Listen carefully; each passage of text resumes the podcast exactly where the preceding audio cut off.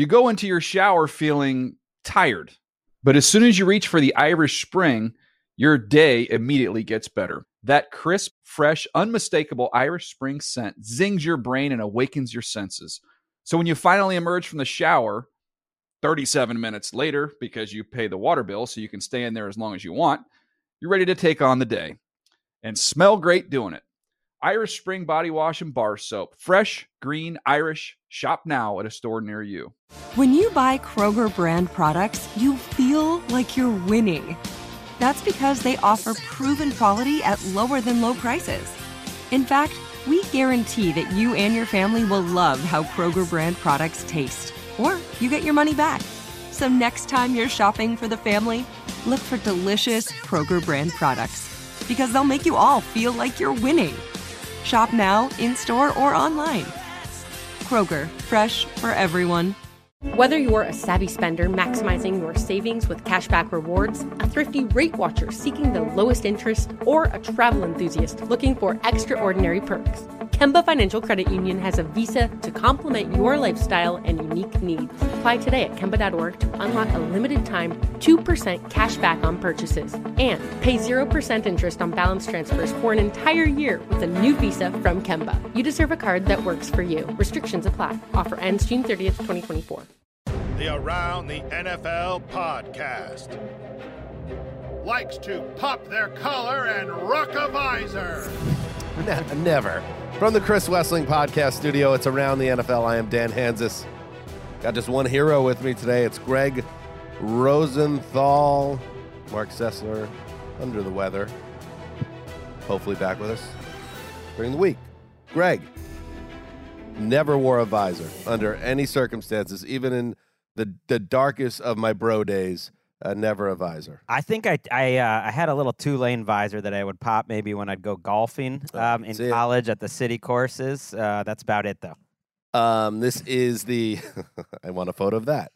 Uh, this is the week 10 double digits uh, flagship program. And, you know, one theme that was starting to come together, I want to say narrative, but narrative has been turned into this pejorative, uh, Mm. which I don't like uh, because it's being abused. So why am I going away from it? Because then they win.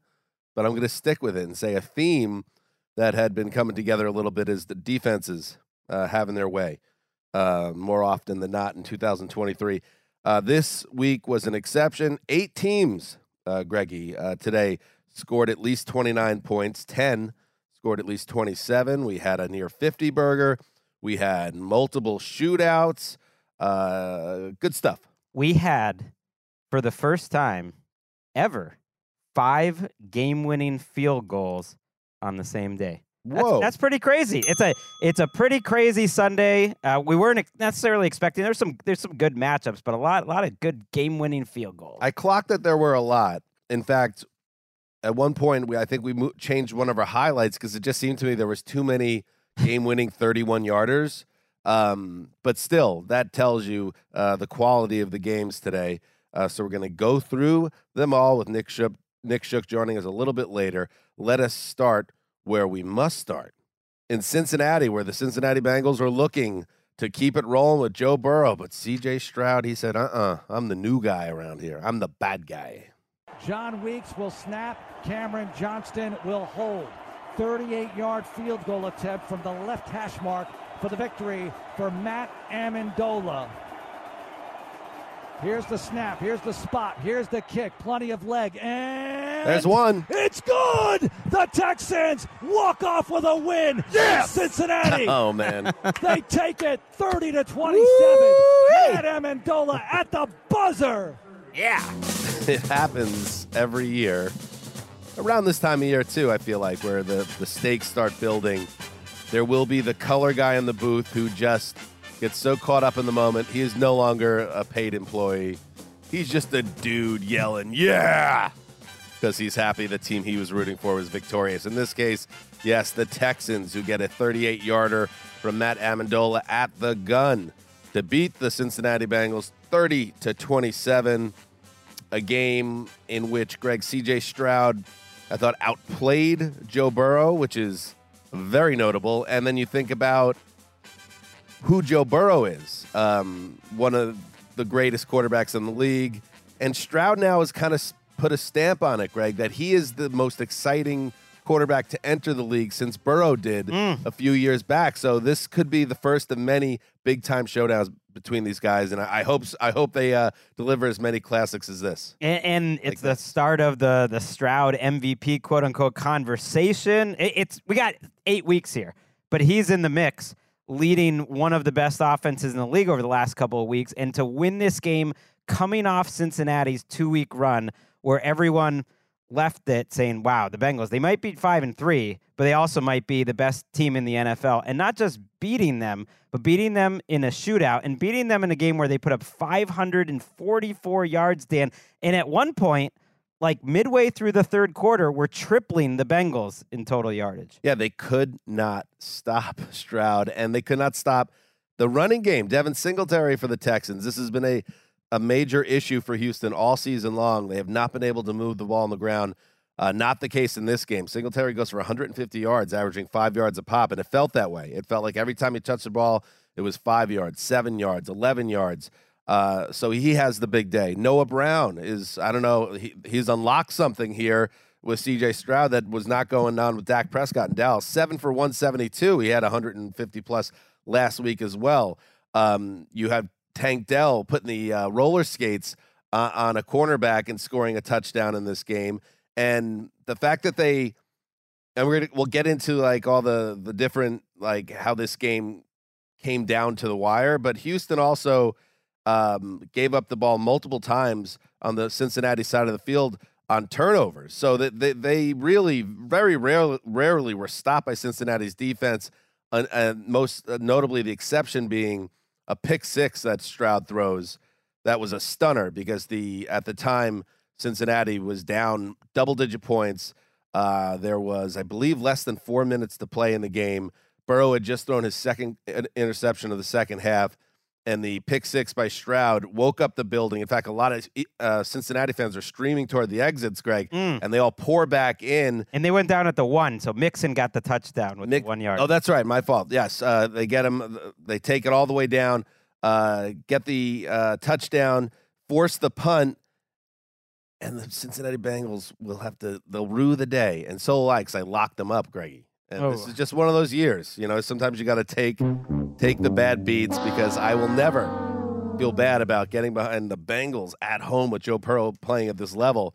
Uh, he hits a go ahead touchdown pass that's just dropped, a bad drop. They have to settle for a Mm. field goal, and right, then Tyler Stroud, Boyd. Tyler Boyd drops a killer one, uh, and then Stroud takes over and marches him right down the field for the winner. I mean, this is the stuff legendary careers are made of. To to have that touchdown drive with those throws with under 30 seconds left last week to Tank Dell, and then to be in a position uh, where it's a third and six at his own 29. He finds Schultz after buying some time, and then a second and six at the Bengals 42 with 15 seconds left. That's it. And he gets it to Brown, who makes uh, it was a terrific throw, and Brown makes an even better individual play to pick up a lot of yards after the catch, breaking tackles. That was a big play in in the Bengals season because Trey Hendrickson was hurt on this play. We hope it's not a, serious injury. Um, and then you get the game winning field goal after that. 17 explosive plays in this game for the Texans offense. It's a game that we shouldn't need it, but it's like it it lets us think even differently about the Texan season, even than a week ago. Even though last week kind of got us halfway there, this is this is another level because they lost about seven starters to injuries last week. Dan, Mm. you know, Dameon Pierce isn't in this game. Nico Collins isn't in this game. Uh, a, a bunch of players in the secondary aren't in this game, and then to win it with 17 explosives, that's that's the fourth most of any team in any game since 2000. Whoa! The Texans versus the, and that's against a good Bengals defense. I mean, you want to talk about a team that is arriving ahead of schedule. That is Houston right now, and they're and they are showing themselves uh, to be a team that cannot be taken lightly. Not you do not lock against them because they are a team they could uh, absolutely make you look bad. And it should be also noted that this game started out to script with Burrow going right down the field, and he throws one of the prettiest balls you'll see all season. He throws it right on the money. Uh, the touchdown uh, goes to um, Irwin right down the sideline, 32 yards. And I, I, he pulls out Burrow, one of my favorite celebrations I've seen in some time. He pulls out the archery move. I Mm. think, oh, Burrow, the Archer. That's a great nickname potentially. Uh, but then Houston's defense, with DeMeco Ryans leading the way there, of course, uh, forces five consecutive punts and gets the game under control. So you saw the the Stroud uh, interception late that allowed Cincinnati back in the game. But not only was the offense something to really be excited about, Houston putting up ten points in each of the last three quarters. The fact that their defense is making strides as well. I mean, look out. They've won different types of games. I think of that Saints win where the offense actually didn't do much. They they won it defensively. It's something special is brewing here. We'll get to the Jaguars later, but like that division seems much more open than than we expected. And then all of a sudden, Greggy, Cincinnati, they got the Ravens in Baltimore, and we're going to get to what happened to the Ravens today on Thursday night on a short week, and the Houston Texans get the Cards at home. So like, interesting.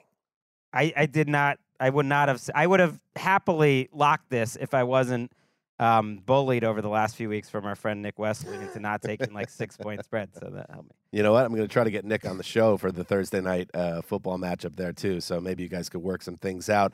All right. So Houston was, uh, listeners know, a finalist for the team of around the NFL. Mm. The other finalist and the actual choice is the Minnesota Vikings, and here was their first uh, game as the team of ATN hosting the Saints. Dobbs out of the shotgun on third down. Cam Jordan got around the right tackle. Dobbs looks, sees nothing. Now he runs out to the left. Dobbs he magic. to somebody. Turns to the five. Woo! To the end zone. Touchdown! Incredible! Josh Dobbs with a rushing touchdown has run Minnesota to a 16-3 lead. Oh, Yeah. Josh Dobbs threw for a career high 268 yards. He had two total touchdowns, including that beautiful scramble. The Vikings built a big halftime lead and then held on to beat the Saints 27 19. That is five straight wins for the team of ATN. Whoa, is that right? Five straight, right? I don't know. They were 0 3. It's five Yeah, out of six. I'm getting thumbs up from Roberts behind the glass. They were 0 3, yes. and now they are comfortably. Well, this is important. This is a very special honor. they're comfortably in the NF- NFC playoff uh, picture right now. So, Greg, the team of ATN keeps finding a way, and with it's Dobbs right in the middle of it all. that run in for the touchdown was part of a first half that was magical. It was like they listened to our podcast during the week and they said, Dan, Mark, and Greg believe in us. Hell, we believe in us. Josh Dobbs, I'm not just going to be like one of the best stories of the NFL. I'm watching that first half and I'm just thinking, this is just one of the best quarterbacks in the NFL right now. The very first play from scrimmage, a dot. Uh, I think it was to Addison. It, a, a throw they would tell you not to make because it was so impossible. I'm sure the the expected completion on that from next gen was like 10%, but he fits it in the smallest of windows. And I thought, ooh, this this could be a pretty special game.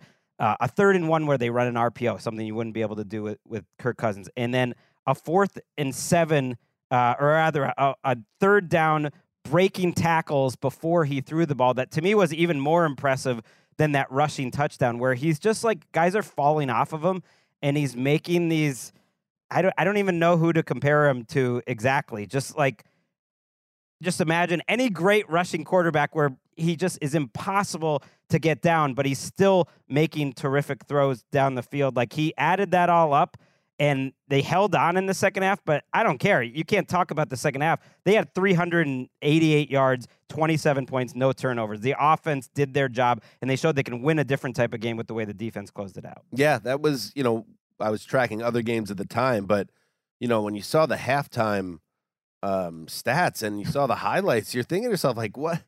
Are What we, is is this the, is this the story of the 2023 season? And perhaps it might. And it's almost like, the football gods were like, let's tone it down in the second half here because we don't want to overplay our hand at this point. And that allowed the Saints to get back into the game, uh, Greg. And, and, and the Saints uh, are a team that seems to be always dealing with some level of drama. Uh, they lost their quarterback again. Yeah, Derek Carr hurt his shoulders, and um, they listed him as having Is that a plural? concussion. Your both shoulders? No, his shoulder. Oh, sorry. I, I meant to like it was multiple injuries. it was shoulder, and they tested him for concussion. I need to follow up on that. They believe because Carr spoke after the game, which is usually a sign actually you pass the concussion part of that. But he took a brutal hit on his best play of the game. Actually, he showed toughness on a great throw to Olave, and then just got absolutely hammered. And uh, he struggled before he left. He, he had a fumble. He he held the ball, and then Jameis comes in and immediately goes like three for three and threw two of the most improbable touchdowns of the season. According to Next Gen Stats, actually, I think that was why it was in my mind. His his throw to Olave was the least probable touchdown of the entire season. And I swear the other one where he threw it across his body to A.T. Perry, and it was just a BB, a better play by Jameis even than the Olave one, which was just an outstanding play by Olave and a good throw. Like those were two of the best touchdowns of the season. But then But, re- reality always a but. Yeah, the reality set in. He threw a couple interceptions, and he had three different chances to potentially have a game tying drive in the fourth quarter, and all three times the, the Vikings defense stood up. it's a shame too for the New Orleans offense because it it seemed like they were f- starting to find a groove there with uh with Carr and Kamara and Taysom with Olave waking up a little bit. Uh, but now once again, Carr's uh, we don't know what his his situation is. Um, also, Michael Thomas, it should be noted, he played in this game, left with an injury. It's not believed to be serious. It was a knee issue, uh, but he was also arrested on Friday uh, uh, for an alleged confrontation with a construction worker near his home. It, it was even in the police report, so I don't need to say reported, but according to the police report, Michael Thomas was upset someone he believed was recording him, like on their pho- on his phone. It was like a a, con- a contractor, construction worker next door, and he walked over and uh, slapped the phone out of the guy's hand. I don't know what else exactly happened, but he played in this game, had a knee injury. They believe he'll be okay. They actually said they didn't think it was serious. They have a buy now, so I, I think there's some optimism. Carr and Thomas uh, will return. And I do think it's important to note, like Danielle Hunter had three quarterback hits in this game. He was leading the league in sacks. I didn't mention him on my defensive player of the year rank, you know, talk the other day, and and he's he's in that mix too. And he was making a big play on one of those interceptions by Winston. He got pressure, and I think it's cool that like their defense really has played like a top ten defense. It to me, it's telling like this was a coaching win. K, you you give KOC all this Saints talent I like on offense, and if you give Brian Flores maybe what Mhm. the Saints defense has, I, I think it's like they would the Saints would then win this game. I really believe that, that the coaching in this game particularly makes that big of a dif- difference. Dennis Allen's defense is not making a big difference. nice start for the team of ATN. And, and just a reminder that all this Dobbs excitement, the greatest wide receiver in the world is on the Vikings. He's been out for a month, um, but we could see him returning to the fray not too long from now. So that adds another layer to it. And that went into the thinking, at least for the old Zeuser, of Sure. why this is the team of ATN, because you get to root for a team that has Justin Jefferson. So there's that. And I want to give a little love to TJ Hockenson. Uh, this, according to the Elias Sports Bureau, Greggy. The, sec- the second NFL tight end since 1978 to catch at least 10 passes for 100 yards and a touchdown in one half. And that's playing with a tear of cartilage in his rib area. Mm. Uh, playing through pain, kept on ke- getting whacked. Uh, that's a guy that you like to go to war with.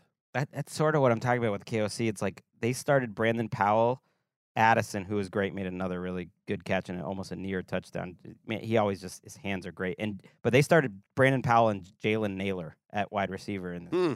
and they're still getting it done, and not really getting a running game other than Dobbs, but he ran for 44, which makes a big difference. Adding to that's what I mean, and yet they still find a way. You get Hockenson the ball. Uh, it it's impressive. It's impressive. They're a game and a half up on that uh, seven spot right now. Like Game at this half. point, they're at, actually, I would say, considering their schedule and everything, it's weird to say this with Josh Dobbs, but at this point, I sort of think they're the heavy favorite to get a playoff spot at this point. Imagine, imagine saying that uh, or thinking that after week three when they were 0 and 3. Give it to us. We might. We might give you give it to you. You deserve it. All right, let's head to the big shootout uh, that went down across the sidewalk here uh, in Englewood. Here we go. Final play of the game. Lions going for the win. 41 yard field goal attempt. Hash mark left side. McQuaide to snap. There it is. Fox the hold. Patterson the kick. It is up and it is good. He got it. That's a victory for the Lions on the final play of the game. And what a game it was. Back and forth they went. No separation between these two. And Ronnie Patterson sends it through to secure a 41-38 victory for the Lions. Great call. Great F yeah by Dan Campbell r- r- running to the middle of the field. That was great. Deserving a bongo. Him, man, bite, kneecaps, save, girl, rum, tongue. Yes, the field goal was good at the gun, lifting the Lions to a 41 38 win over the Chargers, who had a lot of pluck, a lot of fight, but they just could not find a way to stop the Detroit Lions. Uh, nobody could stop anybody in this game, actually. Uh, one of those pure shootouts where defense is really just an idea rather than something that truly exists. And um, I want to call attention to, and I think we have sound for it. Uh, one of my favorite play calls of the entire year, and it was so on brand. Uh, it was so on brand for Dan Campbell and the Lions, and yet it was still so impressive to see so, a, team be so fearless and just believing in who they are. It's fourth and two um, for the Lions. They have the ball. They're already in field goal range here uh, with 147 to play in the game. They're at the Chargers 26. I understand we're in the era now where coaches like to be aggressive, but when the rubber meets the road, there's not many coaches that are going to pass on a very makeable field goal this late in the game. Mm-hmm. But Campbell was smart. He said, first of all, I believe in my offense. Second of all, I know my defense is having a bad day. And when you factor those two things in, he said, let's go for it. And they passed the ball, Sam LaPorta, six yard gain. And crucially, that means Justin Herbert, who is lights out with Keenan Allen in this game, uh, does not see the field again. Otherwise, uh, if you assume uh, that they make the field goal instead, there, you're giving Herbert about a minute and a half to do damage there and p- potentially steal the game. Here is Campbell on his decision making there. going into that situation, you know, if you don't, there's gonna be a lot of time left. You know, you kick field goal. Um, you know, so I just I wanted to finish with the ball in our hands. I liked where we were at offensively. Uh, we were playing good. Goff was in a good spot, and uh, and I just I felt like that was the right thing to do. Uh, He, he explains it, Greg, matter of factly, but that was uh, extremely. You have to have like onions, uh, like great big onions to make a decision like that in that game. And, and it seems like it wasn't even a hard choice for him. That's part of the reason everybody loves this guy. I love him too. He's a great coach, and I think the contrast between him and Brandon Staley was so there tonight because Brandon Staley came in, he's Mr. Fourth Down guy, and then Campbell hoists Staley on his own fourth down petard. You know, My favorite Wesism of all time. I don't think Staley would have been ready for that moment. The thing with the Lions is you can see with their situational football, it reminds me of the Patriots back in the day. I know I bring a lot back to the Patriots, but Campbell knew before that sequence what he was going to do in that scenario. Like they get prepared. Brandon Staley, on the other hand, when there was a big fourth and one, uh, just the previous drive, burned a very valuable timeout to get everything together before they called what was ultimately an extremely effective fourth and one. Ended up being a long touchdown. You can't kill him, but I always see with the Lions that they're ready for these scenarios. They sort of have it gamed out, and like the game's not too fast for Dan Campbell in a way that I, I think it is for a lot of coaches, including Staley, who's a defensive coach ultimately. And I, I think this game, especially against another guy who's hired the same year, and the contrast and giving up 8.3 yards per play and all these touchdowns, and on a day where the Chargers scored a touchdown on their last five drives literally their last five drives. They they are the first team. This is again, for, I think, from Josh Dubow, the Associated Press, to score a touchdown on their all their drives in the last forty minutes of the game and not win. Unbelievable. Like, so, like his actually Herbert showed up in the biggest way possible, and Staley's defense just couldn't do literally a thing for him. And it's funny because they started out, they go three and out, the Chargers to start the game. They have a field goal drive, and then uh, and then Herbert throws an interception. And so it's it starts as a totally different game. Uh, but you know, it turns into what we saw. And yeah, that, I think it's you could look at it two ways with the Lions because this is a team that that considers itself um, a true Super Bowl contender, and this was a pretty epic no show uh, by their defense uh, to consider themselves as contenders, and you worry um, how that how this would look against a, a, team like the Eagles, for instance, in the divisional round or something like that. Like you have to have somebody that's going to show up. I don't think they had a sack in this game. Um, they, they, could not, as Greg pointed out, get any type of a spot. They had no answers or mm. adjustments for Keenan Allen, who was just shredding them all night. 170 yards, what 75 yards on 11 Keenan catches. Allen. Unreal. And, and, that's that's sandwiched around, by the way. He came out of the game briefly with a shoulder, went back in the game, came out again, and went into the locker room. And then every time he was back on the field, he was making huge plays. So yeah, the the they finished the Chargers with 421 yards, but that almost doesn't tell the story because uh, down the stretch they were as unstoppable as any team you'll see this year. Well, also because of their defense, they only got n- nine drives in the game, which is not a, a, huge amount. So to put 38 points in nine drives is wild. Uh, then again, the the Lions, you know, did 41 in 10 drives. It's it's just crazy. And uh, I had.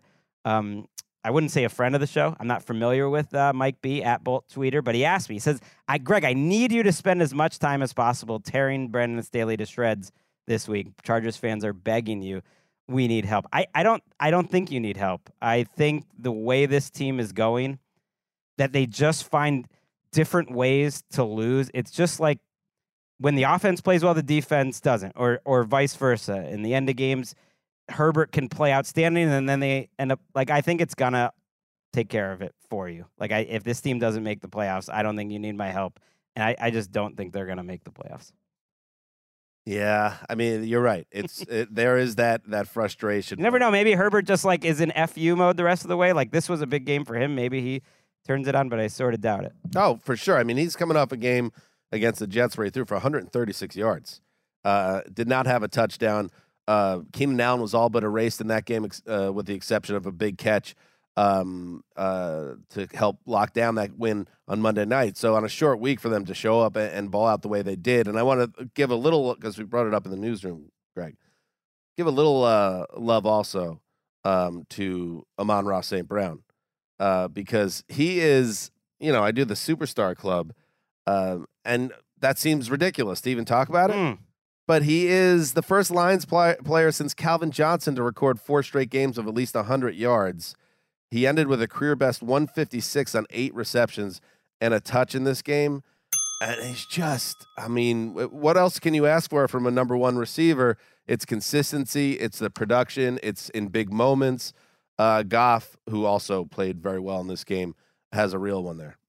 And it's also knowing he's the receiver, that he's going to end up by the end of the season, I would guess maybe doubling the number two receiver, who's probably will be Sam LaPorta on this team. So that's outrageous. But they are running the ball incredibly well. Ha- having Montgomery back is huge. He he ripped a long one, and, and Jahmyr Gibbs is making big plays. They they run for 200 yards. They ran for 170 in the first half, which is just crazy. And you're right about the Lions in terms of contending. Like who knows? But they are absolutely contending for the one seed, eh, which seems weird to think about, but they're seven and two, which on its own is contending for the one seed. They do not play a team with the winning record until week 16. They finish at Minnesota, at Dallas, and then Minnesota again, which is a very interesting final three weeks. But their next five weeks are against teams 500 or worse. They're going to be favored in all those games. Even if they you know lose one of them, they are going to be in the mix for home field advantage. And my last note is an apology to the Lions who are hitting all the right buttons I and I'm not alone on this was questioning why they blew up their backfield because um, Jamaal Williams set the touchdown record and DeAndre Swift was a really nice change of pace guy. But Dave Montgomery had a gorgeous 75 yard touchdown run in this game. Uh, he had 116 yards and 12 carries. Jahmyr Gibbs had another big game with two touchdowns. They are great. They are a great tandem. There are not a lot of holes with this team. Well, the defense has got to clean it up, but the offense, they can score on anybody. Let's take a break and then bring in the pipe. You go into your shower feeling tired, but as soon as you reach for the Irish Spring, your day immediately gets better. That crisp, fresh, unmistakable Irish Spring scent zings your brain and awakens your senses. So when you finally emerge from the shower, 37 minutes later, because you pay the water bill so you can stay in there as long as you want, you're ready to take on the day and smell great doing it. Irish Spring Body Wash and Bar Soap. Fresh, green, Irish. Shop now at a store near you. Whether you're a savvy spender maximizing your savings with cashback rewards, a thrifty rate watcher seeking the lowest interest, or a travel enthusiast looking for extraordinary perks, Kemba Financial Credit Union has a visa to complement your lifestyle and unique needs. Apply today at Kemba.org to unlock a limited time 2% cash back on purchases and pay 0% interest on balance transfers for an entire year with a new visa from Kemba. You deserve a card that works for you. Restrictions apply. Offer ends June 30th, 2024. Hey guys, this is Matt Jones, Drew Franklin from the Fade This podcast. We got a great episode coming up. Picks in all the sports, football, basketball, we do them all. But here's a preview of this week's episode. Do you think it's more embarrassing to dye your hair or to have hair plugs? I don't think either are embarrassing if you're not trying to conceal it and act like you didn't. Okay, so you think if you just come out and go, I got hair plugs. Yeah, like check out these hair. Pl- I mean, don't just walk around, hey, tapping, hey, hey, stranger. I don't want you thinking this is natural. You know, but I mean, Do you know have to do that with Some everyone you meet? Try to act like they, uh, you know what I mean. Yeah. But I mean, like, like John Cena got it. You know, when John Cena came back to wrestling, he had a bald spot, and now he doesn't. Mm-hmm. Do you think he should be required in all interviews to say, "Look, by the way, I covered up my bald spot"? Yeah, I guess it's weird. I mean, you don't wear a sign or like put a sign in your yard, but All right. So what about toupees? Those are the most obvious. I but feel let's like. say you're like Bill Self and you can get it to where it looks good. his is magical. I don't even know if his is a toupee. It is. I think he went into the future and had a procedure we haven't even discovered yet. And this episode was brought to you in partnership with DraftKings. To hear more, listen and subscribe to Fade This on iHeartRadio or wherever you listen to podcasts. All right, welcome back. It's time now for the Sunday Drive presented by the first ever Toyota Grand Highlander. Let's head to Baltimore where Greggy's Ravens look to keep it What? rolling against the Brownies. What? What's not true? A little pause. Here's the snap. It's a good one. The hold is good. The kick is on its way, end over end, and it is good, but there's a flag on the field. Hold everything. Don't I flag think me on the be call. Kyle Hamilton jumping over, and it looked like he made contact with the Brown, trying to do the Myles Garrett. We'll see. Yeah. Think of the call. Looks like it. Joel Bitonio celebrating. Yeah, the Tom. Browns are celebrating. for illegal leverage. Field goal will count. This will end the game. And that will end the ball game. The Browns have won it 33-31. They've come from behind. Where's Siciliano? Tom McCarthy with the call, WKRK. Another field goal at the gun, and this one, an absolute stunner. Dustin Hopkins makes up for a yanked PAT that would have tied the game uh, in the second half after a stunning pick six uh, by the Browns. He makes up for it with that field goal, and the and the Browns beat the Ravens thirty three to thirty one. Now we welcome in quite possibly the largest Cleveland Brown fan physically. I mean, he's he's he's a beast. I mean, Joe Thomas is a Browns fan now. Yeah, but have you seen him recently? He's you know trim and He's pretty strong looking. I'm just saying. I, I don't. I would, I would roll the dice with Shook. The pipe, Nick Shook, uh, feeling no pain. I'm sure in Ohio today uh, because a game that the Ravens seem to have completely in hand. They let get away, a- and the Browns are right in the thick of it in the AFC North as a result. Yeah, biggest famous Browns fan, John Big Dog Thompson. I don't know if he's still with us, but when they came back in '99, he was the face of the expansion of the return to the league. So Ah, I don't. I don't even come close to that guy. But Well, that I'll guy seems guys- fine, but I'm still going with Shook. Yeah, we'll Plus, we don't know We'll if he's it. alive, so Yeah, we're gonna have to just put him to We'll the take it. side. Yeah, of course. Uh, I texted uh, somebody I do a show with, longtime friend, who is older than me, was around for the Browns heyday in the 80s. And I said, "Hey, When was the last time that you saw a Browns team fight back in a game that looked like they were surely going to lose and actually finish the job, get to the precipice of it, and come through? Because typically they botch that.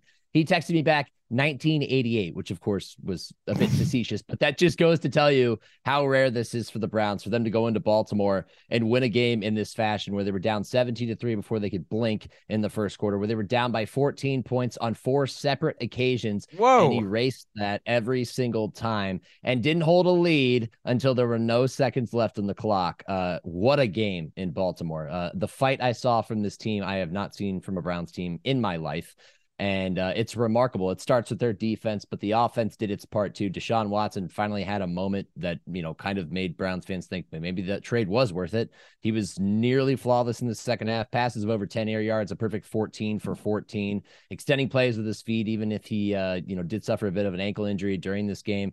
Uh, just a remarkable performance on both sides of the ball, and one that I sat back and thought, wow, like I, I cannot believe that they won that game because it was a statement against a team that looks like one of the best teams in football, and the Browns went toe to toe with them. Shuggy, it's 24 to 9 uh, late in the third quarter in this game. And I had said on the Thursday preview show uh, that I thought this was it was the end for, of excuses for Watson.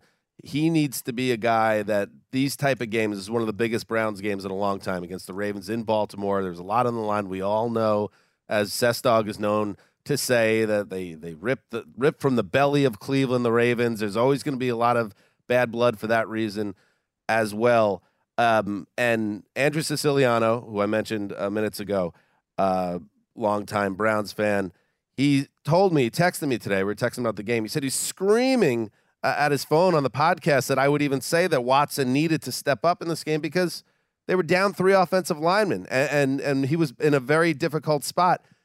And you saw that in this game. How I, I there were not many times where uh, Watson has a clean pocket to work with, and he's taking a beating. And the stats reflect it. He throws a pick six, Greg, immediately. His numbers are terrible. They just seem dead in the water. So the fact that the offense with Watson were able to steady themselves in the second half, it really was kind of a uh, we're growing up type game for them. Well, yeah, uh, you know, at one point he was two for eleven in this game. I mean, he looked mm. pretty bad, and they looked bad as an offense. The offense, and he finishes line... twenty for thirty-four. So do the math. Yeah. There was barely an incompletion after that. Yeah, yeah he's exactly. 14 to 14 in the second half. But yeah, he looked he looked jittery. The Ravens pass rush was going nuts. David Clowney was having another big game, uh, and then it all kind of shifted. Well, the, yeah. the, the helmet interception pick six by Greg Newsome was massive uh, in this game, and I this is the third week out of three, I believe, where a ball bouncing off a helmet has yes. turned into a huge play for the Browns. They're now two and one in those scenarios. Two three touchdowns, right? Right. Uh, no, one the oh, ball Adams was. not a touchdown. It led to the, the game winning touchdown for the Seahawks. But uh, it's maybe that shows uh, it's going the Browns' way. But I, I am I'm with you on the excuses. Forget about the tackles. It's like CJ Stroud was lighting people up without an entire offensive line earlier in the season. The Texans lost seven starters last week and just beat the Bengals. So yes, if you're if you're going to be a great quarterback, you do have to overcome things like that. And it sounds like Watson did today. Kind of talk me through the fourth quarter there where where they do have those drives. It was a 75 yard drive that ended with the Elijah Moore touchdown, the game winning field goal drive, and even before that, a 75 yard drive uh, to get it to 24 17. Like, what, what did those drives look like? Was it like the Kevin Stefanski offense? Was it the Deshaun Watson offense? What were they doing well? It was kind of vastly different from drive to drive because the first one you talked about that made it 24 17 was a methodical drive. I think it was the longest drive the Browns had put together in terms of time and play. 10 minutes long. like, in like 10, 15 years. I can't remember exactly what the stat was, but it's been a very long time since they'd put that type of drive together. They ended it in classic Browns fashion, pounding it on the ground with Kareem Hunt after failing to do so on the doorstep of the end zone earlier in the game. So that was refreshing. But then the next drive, you start to feel a little desperation creep in because you look, you realize, look, it's early fourth quarter. We're running out of time. You're still down two scores. They go 75 yards in six plays. And the key play being Watson rolling away from pressure as he'd been under pressure all day, looking like, oh no, what's going to happen? Is he going to get strip sacked? Is he going to fumble? Is he going to make a mistake? And just as he's about to cross the line of scrimmage, he finds Elijah Moore wide open in the end zone mm. for a touchdown. A, a, connection that has not been there all year was refreshing to see as well. So there were two very different drives in terms of style. And then, of course, as you said, the pick six, that's really what changed everything. But even then, they get the ball with like four and a half minutes to go. And I'm thinking, I don't know, man. Full field, like all you got to do is get in field goal range. It'd be a lot nicer if you're the Browns if you were tied right now than being down 31 30. And yet they followed through. They came through. And they uh, killed the entire some... clock, which is very yes. difficult to do at one point I was like, they need to speed up a little bit, and they didn't. They it was a measured drive. They made they you know they connected on passes. David Njoku played a big part in the second half for them, and then the play that I think explained it all was who wants this win more. Mm, Hand off yep. to Jerome Ford going to the right side, and almost the entire offense gets into this scrum with him and pushes him forward for an extra six yards. That right there defined who this Browns team could be because they do play hard. They and, definitely play hard to the end. And on the flip side of that, Greg, you have the Ravens, who, by the way, were banged up in this game as well. Cornerback Marlon Humphrey goes out. Hmm. Uh, left tackle Ronnie Stanley, he limped to the locker room. He did not return. Um, it is now, um, that's three. They've had a great year overall, the Ravens, but that's now th- all three of their losses have been bad ones, like tough ones. Ghastly. And that that run that uh, that Nick is referring to is like a who wants it more moment in the crucible of the game. And it's that DNA that I just wonder about with Baltimore. I know they're going to be okay. I know they're probably, I don't want to say they're probably going to win this division because it is wide open. All of a sudden, they have a half game lead on two teams. Uh, but can they really avoid this type of blow up in January? Because it pops up periodically with this team. This is a two year trend now. No team in the Mhm. NFL has lost more 10 point leads since the start of last season than John Harbaugh's Ravens. So, you know who's second? Like he doesn't have a coaching job anymore. It's Josh McDaniels and the Raiders. So it's like there it's crazy that now in this game they got outgained. The other two that they blew early in the season, they totally outplayed their opponents and managed to lose. This one they have a monster lead and get outplayed. They couldn't run the ball nearly as well as the Browns. It there is two things can be true. I think they have the the ingredients to go win a Super Bowl because they're very balanced, and yet there is something about them that clearly is blows games with leads, and that that's that's Yeah. very worrisome. It's it's the fourth quarter. It's been it was the case against Pittsburgh. The game against Indianapolis was just a weird one where they had like nine opportunities to win it and just couldn't do the job. It's been the margins. Like they're just not winning in the margins. And it's leading to these not like collapses or meltdowns, but somewhere in between with a, a descriptive word I can't come up with right now. That's what they've been, is just like slowly falling apart and letting the other team that kind of doesn't have any business being in the game. The Pittsburgh game was like that. Even today was like that. They let them back in the game. And then before they know it, they look up and they're about to lose or they are losing. And that's a concerning sign because if you're a contender, you really want to win a Super Bowl, you don't make those types of mistakes against the better opponents. And right At now, they've home. done it against the lesser At ones. home. Yeah. Well, now you got the Bengals. Like this division race is Ooh, it's fun. insane. Guess the what? Bengals are in last place. And who do you think the Browns have? They got the Steelers. So week 11 is going to be a lot of fun. And that was the Sunday Drive presented by Toyota. Let's go places. Learn more at toyota.com slash Grand Highlander. Shook, let's head to Seattle. Another game that went down to the very end. Here we go. It comes down to this. Jason Myers between the hash marks from 43. The kick is going to be long enough, and the kick is good. Another one. Myers wins it on the last play of the game. The Seahawks facing all kinds of issues in the fourth quarter. They come back, they score, and now they win it on the last play from 43 yards out. Steve Raible, Seahawks radio. Jason Myers at five field goals, including that 43 yarder you heard. His time expired, and the Seattle Seahawks survive uh, the Washington Commanders at 29 to 26 win. Uh, Shook, uh, we heard there that I, I don't know exactly how it was phrased there. All kinds of problems or obstacles. What what is he what is what is he referring to for Seattle today? I think this game was a perfect example of how football is very much a four quarter sport because this was a snooze fest going into halftime, guys. Just field goals left and right, one touchdown and an extra point that wasn't converted. So it made it look like two field goals on the scoreboard. I thought, is this team, is this game ever going to wake up? When are these teams actually going to start to find some success offensively? Now, Seattle's defense has been young and hungry and good, you know that and everything else. We, we've been around that block a few times but it was more a, an example of these two teams that just couldn't hit their stride. And then all of a sudden, out of nowhere, the points start coming in bunches. The last five possessions between these two teams, they went like this field goal, touchdown, touchdown, touchdown, field goal, end of game. That's where all the points came from because before that, it was punt, punt, punt, field goal, fumble, end of half, all that in between. Nobody could get the job done. It's like they just woke up and went, Oh God, we're playing football. It's the fourth quarter. It's a tie game or it's a very close game. Maybe we should do our jobs. And Seattle ended up being the one because they had the ball last. They did their job better. Well, they had 27 first downs, 489 yards. It didn't feel like it. You know, the, even in the first No. half, they had over 200 yards. They were sloppy. I think it was a big second half for Gino. Look, there were there were some boos uh, at uh, what is it? What do they call it now? Uh, I believe Lumen. it's yeah, it's not the clink anymore. Yeah, There- Lumen. there were some boos, which, which you know you don't hear it. There's certainly been a lot. Like I, I know um, you've been talking Gino, and I've been pushing back, but you're not the only one. Locally, they've been talking about whether they should bench Drew Lock, and everyone pushing back on Ooh. that. And he was uneven, even though his numbers weren't bad. Gino was very uneven, was missing some throws, and the, he wasn't on the same page with his receivers in the first half, which is why I think the second half was huge because he basically played perfect. Uh, him and Lockett connected, ended up with eight for 92. Like that was a great touchdown pass to him. DK Metcalf, who didn't really like use his physicality, I think sometimes like he doesn't play as big as he is, and and let a few balls like contested catches. He didn't get them in the first half. He's a monster in the second half, including on the game-winning drive, a couple game-winning drives. And Gino had had a couple total dimes. So to finish the game the way he did, to quiet it down on really their defense has been fine this year. It's been their offense that has concerned me. They needed a big offensive game and they got it. And they're they're six and three, even though that hasn't felt like a great six and three. I would have uh, Yes. that two two drives by Sam Howell that uh, in the fourth quarter there to tie the game.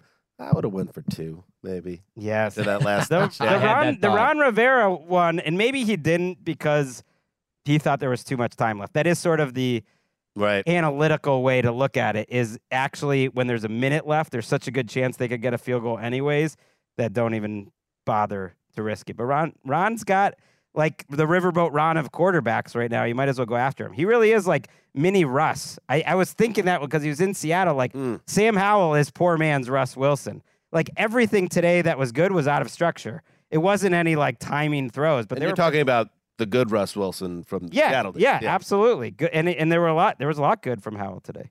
Hmm. It's weird because I watch Sam Howell and I'm like slowly falling in love with his play style, even though there's like a boneheaded mistake or two every game. You know it's coming. He did it in New England and threw a pick in the end zone. He did it on Sunday when he tried to scramble too far and ended up fumbling. But that fumble didn't end up hurting them because Seattle couldn't do anything with it. But at the same time, it's the out of structure stuff. It's the way that he just finds ways to make plays. And it's the touchdown drives that he had in the fourth quarter of this game, including the touchdown pass to Dyami Brown that tied the game. I mean, that where was I a like, oh, that was a gem. dime. Mm-hmm. Yeah. Strike over the middle. It was so stunning that I think the defense was shocked he had the ball. And then he's in the end zone and the stadium's stunned and they don't know what to say because they were pretty much trying to put away a win right there. And- so I love watching him play. I very much agree with It you. ended up working out well for them that they gave up the score that quickly.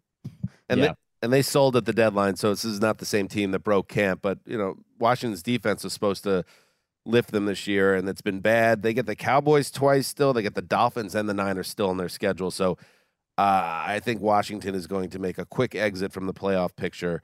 Uh, but maybe they'll be fun uh, watching it as they do it. Uh, let's uh, move on. One more, Shook. You want to hang on, hang around for one Let's more? do it. Let's, Let's head to it. Tampa, where the Bucks are looking to get off the schneid. Here's Mayfield, shotgun look, looks right. Now back to his left, those toward his left. Caught ball, Evans at the five, to the three, two, one. Schneid. Touchdown, Tampa Bay. There you go. Fire the cannons, Mike Evans. Yeah, really a nice job. Now Baker, he had those happy feet. He looked to his left, to his right, but then he was able to find Mike Evans coming on an in route right in the middle of the field. I love that. Gene Dagger Hoffer. WFUS Mike Evans atoned for a hideous drop earlier in the game on a short touchdown with that bulldozing TD score. Provided the Bucks with some breathing room in an, event- in an eventual uh, 20 to 6 win over the Titans. Shooky, the Bucks snap a four-game losing skid, and the Titans are back to being one of the most boring teams in the world. that about right? Uh, yeah, that's absolutely right. Uh, look, we'll go winners first because the Buccaneers finally uh, experienced the sweet taste of victory for the first time in a month. Something that they probably felt they should have had once or twice prior, and it was Baker Mayfield leading the way. I, uh, my buddy, longtime best friend since college, was in town this weekend. He works in Tampa. He said the discourse down there is that they should consider going to Kyle Trask, and I said, "Are you crazy? Have you watched this team? Baker's one of the only good Oh, things that's stop going it. with this offense right now." And Mike Evans is a just big what reason literally why. every fan base does. Like if you lose games Worst. quarterback, no matter what, there's no Yeah. It's the worst. They, they, they- exactly. Baker no basically won a game last week before it got Yeah. stolen away by the kid. It was his fault that they gave up 39 points, but it was also his fault that Mike Evans couldn't catch a pass today, right? Wrong. Mike Evans was going through it on the sideline emotionally. He walks over to the sideline. He slams a cooler with his fist. He puts a towel over his head. His head is in his hands. He's emotionally distraught because he can't figure out how to catch passes. And then suddenly he finds it again. And that's how they just cruise to a victory. And I say cruise because it was only 20 to 6. But if you watch this Titans offense last week or this week, you know their ceiling is very low. And that's not a knock on Will Levis. I didn't know that, e- even after watching it last week. I thought they were showing some promise last week. Yeah, there's this promise, but they don't me. finish the drives. This Yeah. is a problem. This is a big well, yeah, problem. with Levis had the four touchdown game, and then even on Thursday night against the Steelers, he was throwing some balls that were like, okay, you see what, yeah, see what's there. So I was kind of bummed to be watching this one from afar and be like, oh, where is the sizzle Uh, we thought maybe we had a stake on our hands here, but apparently not. Well, you know, you know what the problem is, guys, is they can't run the ball. Derrick Henry, 2.2 yards per carry today on 11 attempts. Like that's not going to get the job done. You have a rookie quarterback. What's the best way to help him out? Get some easy targets to your tight ends and establish a running game. They don't have that. I think it starts up front for them. It's not Levis's problem. He's a rookie. He's still trying to figure it out and he's showing off his arm and all that stuff. He's doing all right. Mm. But the offense, just their potential is not there. That's why they had six points in this game today. It's not that Tampa's defense is suddenly great again. It's that they're playing a team that was much less capable offensively than the opponent they faced last week. So it's going to be tough for the Titans. I hate to say it because I was not a Will Levis fan coming out of the draft, but I've been pleasantly surprised by how he's played. It's just that, you know, one stat really defined it to me. Tampa sent the blitz all afternoon at him because they had no fear that he was going to Mm. make them pay for it because they had no reason to fear it because he's a young guy and they're just, they lack talent in certain areas. So, going to be a tough one, Titans fans. I'm sorry. Uh, maybe he's your future, but this year is not going to be an easy one to swallow. Doesn't Shook have that that little boy on Christmas Eve glow? Is that like at the family party, Christmas Eve party where it's about 6 p.m. Everybody's, you know, had their dinner or whatever, and now it's becoming real that we're going home soon and it's off the Oh. bed with the milk and cookies and Santa's coming. That shook today after Oh, the 'cause of Browns the game. Browns he's just win. in a great he's in Uh, a great happy place. He's in that It's good. little boy or girl on Christmas Eve place, and, and you deserve it, Shooky. I'm already formulating my strategy to convince my mother to let me open a gift early. Oh, I love it. I love it. I mean, the Cavs beat the Warriors uh, the- Yeah. the, other night. Season sweep, baby. Let's is- go. It is uh it is Cleveland time. And Bucks fans, uh like like your buddy, or I don't know, maybe he just lives there, he's not a fan. They're tied in the loss column uh for the lead in the NFC South. There is no reason that the Bucks can't win this lousy division. I mean, I give It's them gross. I give them just about as good a chance as as the other two contenders. At least they have, you know, Mike Evans having this nice uh throwback season. He reminds me of T.O. No one makes more tough catches but drops easier catches than, than Mm. Uh, you know Shook- what, guys? I can yes. even I can even sit back and enjoy Baker Mayfield's play and have no disdain for him There go. whatsoever. Like I'm There you go. enjoying watching him play I mean, quarterback. He's You're in a good job. place. You're in a very healthy mindset. When I woke up this morning, I was feeling pretty dangerous. and, and we Yeah, all that, love it. Sure. All right, Chucky. Thanks, bud. See you next week. All right, guys. Thanks. All right, let's keep uh, moving uh, to the field formerly known as Heinz. Three seconds left, first and 10 at the 16. They're in cover six. Here's the snap. He's back. He looks. He fires for the goal line. Intercepted. And that is Kazee No. running up the sideline. Go down. This game's I know. over. Don't kill the special Pittsburgh teams coach. You killed the special on the teams coach. Intended to Watson. Oh, it just Right. got a little heady over there. Some people got rocked. Packers got rocked. They sure did. Tough year, Green Bay. Uh, the Steelers got scoring runs from Jaylen Warren and Najee Harris. For the defense, closed it out with that interception. It was 23-19 win over the Packers in Pittsburgh. Greg, uh, this feels like a lot of Steelers games this year. Yes. Uh, they're outgained. At times, they just seem like an undercooked entity, but then they make the play when it matters, and they get the big stop at the end, and all of a sudden, they got another win. You took the words out of my mouth. I didn't feel like I learned anything about either one of these teams. They both continued on the path. I guess I would say both offenses have shown some signs of life the last couple of weeks, and that continued. Mm-hmm. The Steelers ran for 205 yards, and when they when they ran that well against the Titans, who are a pretty good run defense, thought, okay, maybe they got something here. Warren goes for 101.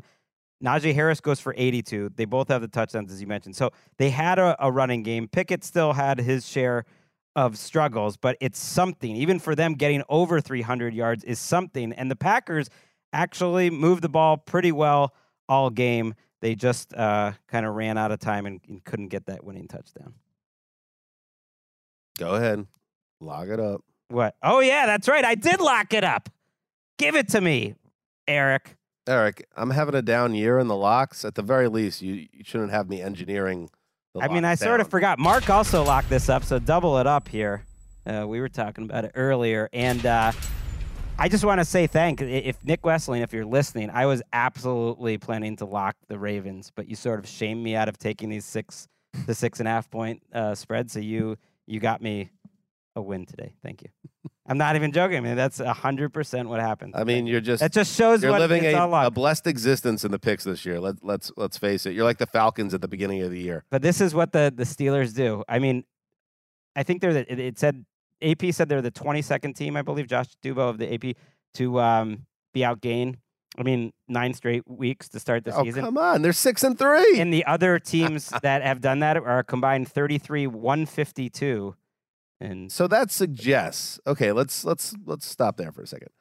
That suggests that this there's regression coming for this team because it's not like they play in a bad. It's not like using the Falcons as an example. They're playing in some dog division, okay, and stealing a bunch of wins. They are in the best division in football, and yet they have found a way each uh, almost every week here. They're six and three now. And you you mentioned Pickett, like he is not making the strides that they expected him to.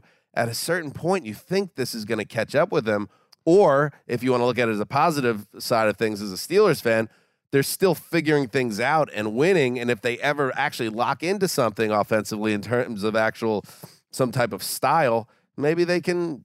You know, this is just the beginning. I Well, mean, that that's how I've been looking at that. At some point, if they keep winning these games, they're they're kind of bound to start playing better and then actually deserve to win what I these mean. games. And I actually think Pickett, although he was very lucky, there was a call Packers fans will be going crazy about where it appeared he threw a backwards pass that would that was a total that would have been a change of possession. They ruled that it was not.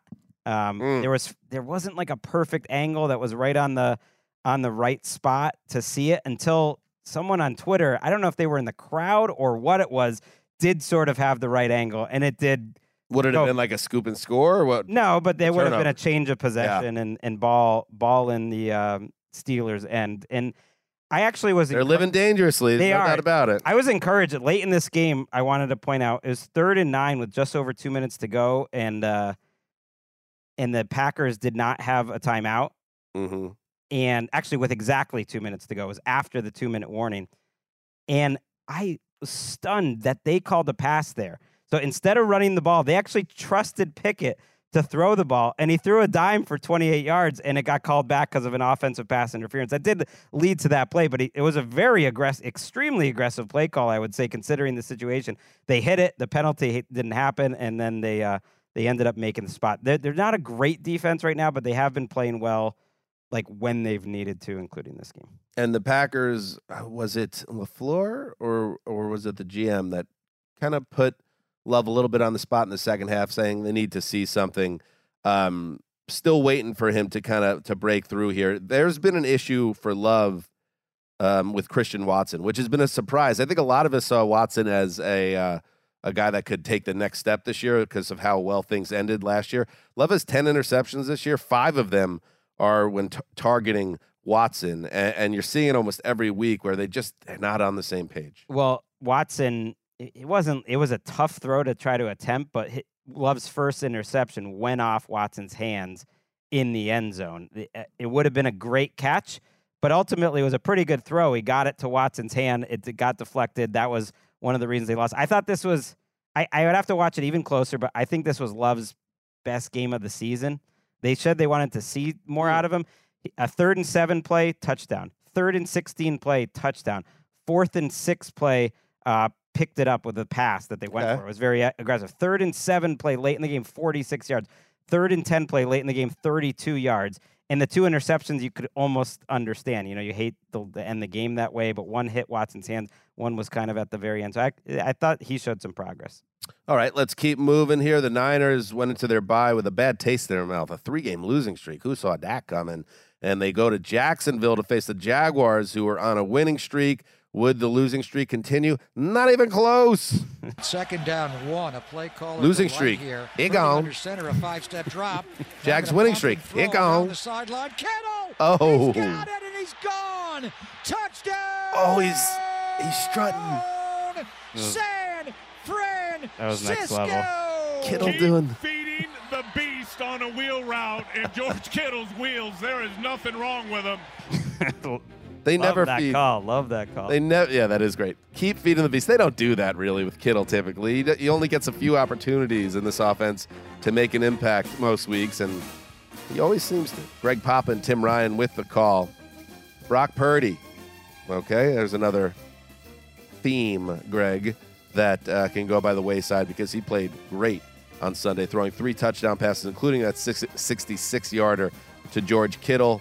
And the Niners snapped that three game losing skid with a 34 3 beatdown of the Jags, who deliver a comprehensive stinker to end their winning streak at five games.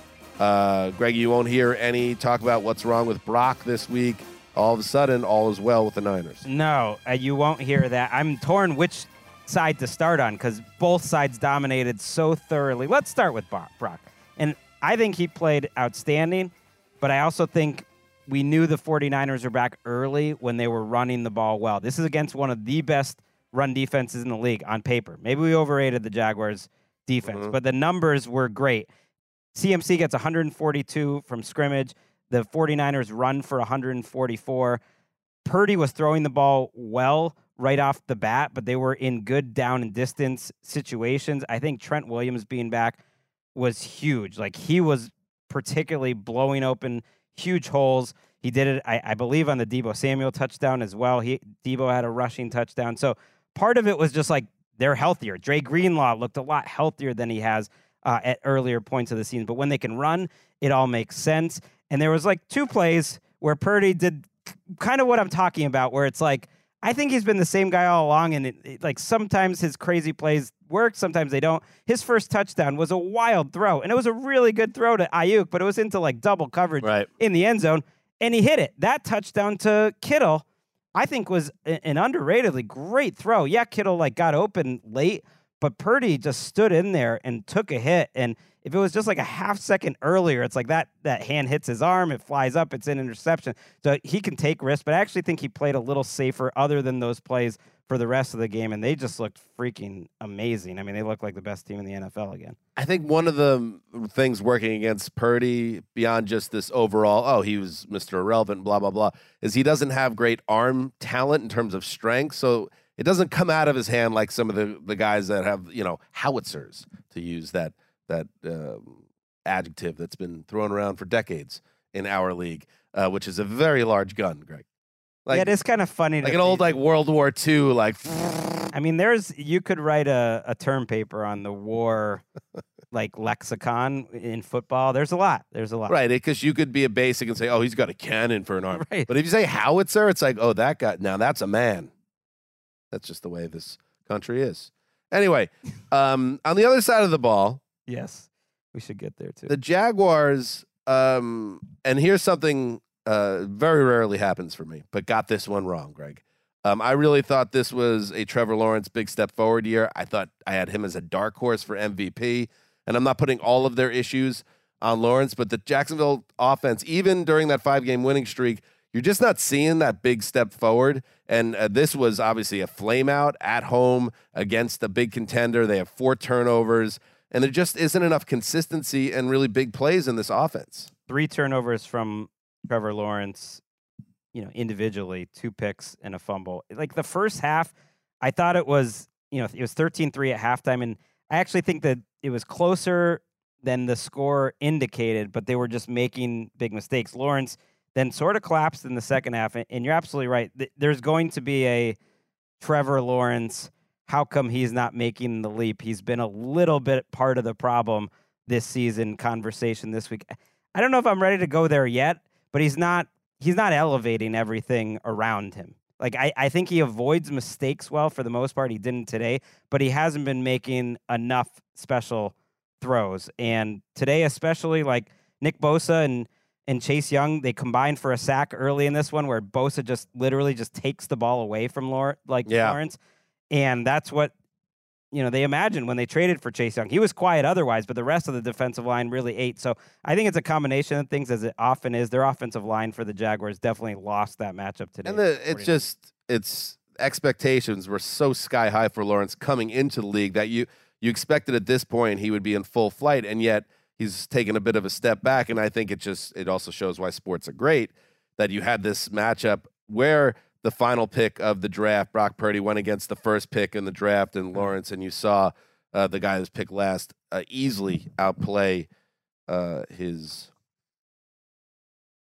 I call him a rival. rival strong. Well, they weren't the same- counterpart. Let's just go with They weren't the same draft right now that I think about it. Uh, Howitzer v. Howitzer. Who comes? I I just I think like two things could be true. People should not be like crushing Lawrence, but we have I have I People are ready to crush though. Like if he has one I more, can- it's it's going to be I can kind of. I can kind of see it out there. It's like uh, I saw Richard Sherman was talking about, and I and I think what Richard Sherman is saying is right. Is that we were told he was, was generational, and to this point, on balance, it, it hasn't been generational. But even this year, I would say he's been good. He's not the first thing. I just was a little surprised that both their lines were, were dominated. It kind of reminds me of that Ravens Seahawks game last week, where it's like, yes, Geno played bad uh, in that Seahawks Ravens game, but both lines were just so dominant for the Ravens on both sides of the ball. That's like, well, it's hard to really just talk about the quarterback. Like the team was just so much better, and that was the case. This was a measuring stick game in Jacksonville. They were talking about it, and they got whacked with that stick. 49ers took that stick out, and uh, Nick Wesseling had a, a great lock here. I would give him credit for that. This is this was the game two lock, 34 to three. Yeah, that is. Dang. I don't know if Nick's lost the lock in quite a bit now. So the zoo is starting to feel itself,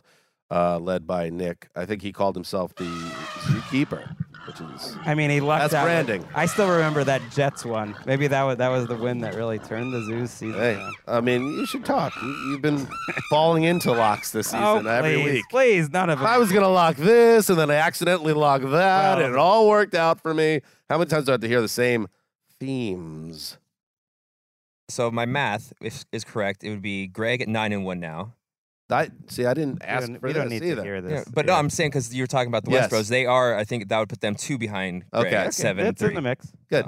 Sorry, in the mix. I know Dan. I'm sorry. We we don't need to dwell on Okay. my failures. You know what? I'll just we'll clip this together. We don't even have to bring it up again. We'll just neatly just clip this out in the edit, and no one will have ever heard it. All right, let's keep moving uh, and head to the desert where Kyler Murray's back. How about that?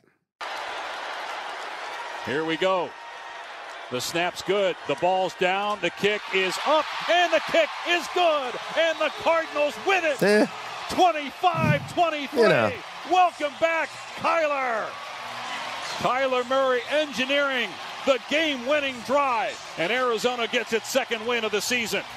It doesn't get any better than that for Kyler Murray's return. I like that. That's like an actual human being. We just like go go go to the grocery store. I'm like, Give me half a pound of ham. Like he lives his entire life talking like that, and everyone around him has to act like it's normal. Who is that? Wolfley? Oh yeah, Which Wolfley? Because we got a Ron. That's Ron. That's Ronnie yeah. Wolf. Yeah, there, uh, that actually surprised me today. I did notice making up our little call sheet. There are quite a few Wolfleys in the uh, Yeah, that's in the color commentary I, business. I think see because we automatically say, "Oh, game-winning field goal." Let's use that as a highlight. We should have went with some Kyler magic there because who wants to watch a 23-yarder in any capacity?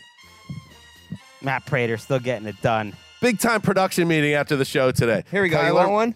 All right, Oh, give it take to me. Eric Roberts in a big spot. Give it to me, Roberts. Randy got me. Here you go, Randy. Give it to me, Funk. Shotgun snap. Murray backs up the 56 throw. seconds to Launching go it deep. here. Near side. It is underthrown. Oh, but Bang. it's caught at the 10 yard line by McBride. He gets up to run, and he's tackled at the 9. McBride, the first Cardinal tight end in 34 years with a 100 yard receiving game. What? And he puts the Cardinals Wait, in first and goal. How many years? 45 Get seconds to Wolfley in here. We need Wolfley. Oh, Oh, I'd like to have one quarter pound of Swiss. um, that was good. I like that. Kyler Murray threw for 249 yards, including that big tight end hookup to set up the game winner by uh, Matt Prater. Uh, Kyler also ran for a touchdown in his return from reconstructive knee surgery, and the Cards snap a six-game losing streak, edging the Falcons 25 to 23. Greggy, watching the highlights here reminded me how much I missed. I didn't think I'd, I would feel this way because he's never been my favorite player, but I miss seeing Kyler Murray Yes. with those tiny legs and that giant helmet just wreaking havoc on the, the second level of defenses. I know. I, I was you know gassing Kyler up on Twitter today, and so many of the responses are just like, "He looks so small out there." I think people just like weren't used They to forgot. not seeing him, and It's the helmet. The helmet really, It- it's, it- it's seven times the size of a standard helmet in the league. but he's a, a legit, you know, top ten talent at quarterback, and I would say a borderline just top ten quarterback, period. And it was really exciting because he was just back. There was like maybe there will be rest in future weeks, but he did the things that Kyler did, like that throw to McBride, not a great throw.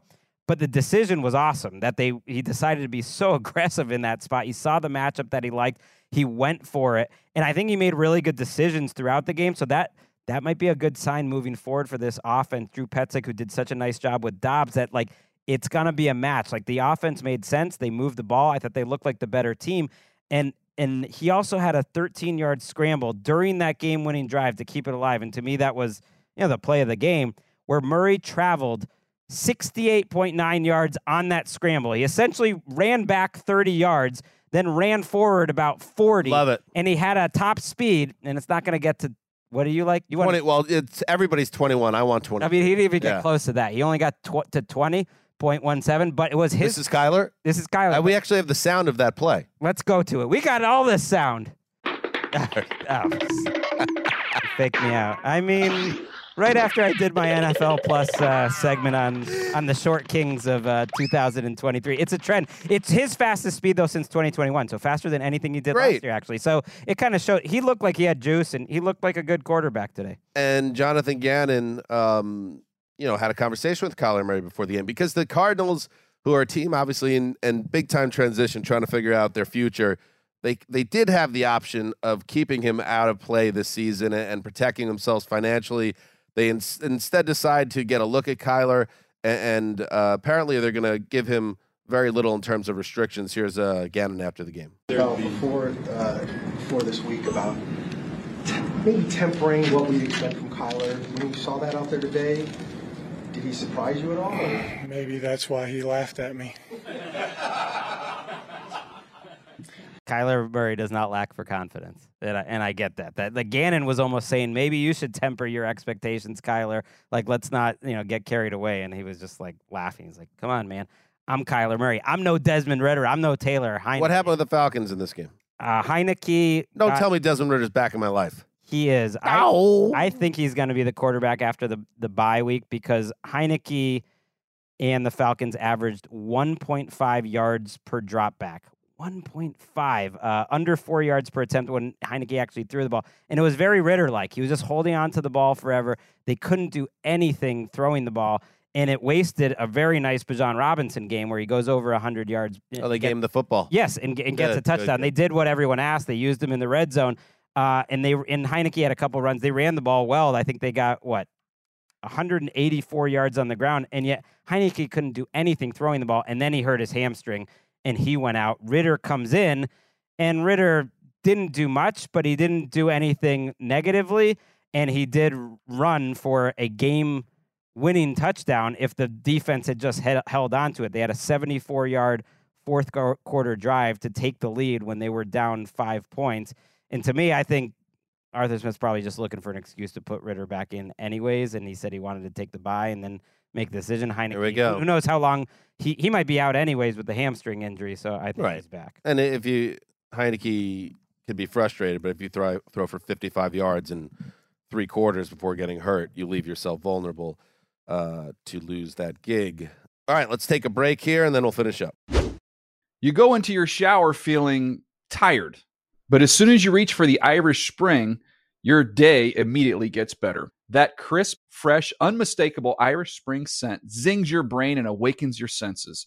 So when you finally emerge from the shower, 37 minutes later, because you pay the water bill so you can stay in there as long as you want, you're ready to take on the day and smell great doing it. Irish Spring Body Wash and Bar Soap. Fresh, green, Irish. Shop now at a store near you. Whether you're a savvy spender maximizing your savings with cashback rewards, a thrifty rate watcher seeking the lowest interest, or a travel enthusiast looking for extraordinary perks, Kemba Financial Credit Union has a visa to complement your lifestyle and unique needs. Apply today at Kemba.org to unlock a limited time 2% cash back on purchases and pay 0% interest on balance transfers for an entire year with a new visa from Kemba. You deserve a card that works for you. Restrictions apply. Offer ends June 30th, 2024. All right. You may remember the first Sunday night football game of the year. It was a disaster for the Giants, 40 to nothing, a loss to the Cowboys, and it was a sign of things to come. Uh, the rematch with Tommy DeVito behind center, it wasn't much better. Second and 10, back to throw. Tyron Smith locks the guy up. Right side of the end zone, Lamb. Hello, CD. Touchdown, CD Lamb. Lamb now has a touchdown rushing and a touchdown receiving. And Aubrey will line up for the extra point that would make it 42 to 7. Oh my goodness, Brad Sham, the Sham God, friend of the show. Amazing, Greg, with just one pep talk from Tugboat meant for CD Lamb. You're and taking Dak credit for this? Prescott. He has been the best wide receiver in the league for three weeks now. Uh, maybe maybe we're a little too harsh on him. You know, he was playing well. look at the or he got moved. Look how it's different. Look at the difference. The end zone's being found. He is in the middle of everything, and the Cowboys are humming. Dak Prescott threw for 404 yards and four touchdowns. He ran for another score. This is one of the greatest stat games you'll see. Um, and I know it's against the Giants, but I'm just saying it is. It was just taking candy from a baby. Cowboys rout the Giants for the second time this season. 49 17. The home str- winning streak for the Cowboys quietly is up to 12 games. And I'm going to do some quick math here 49 plus 40, 89 17, 72 point margin. Uh, the largest in a sweep of an NFC East opponent uh, ever for the Cowboys.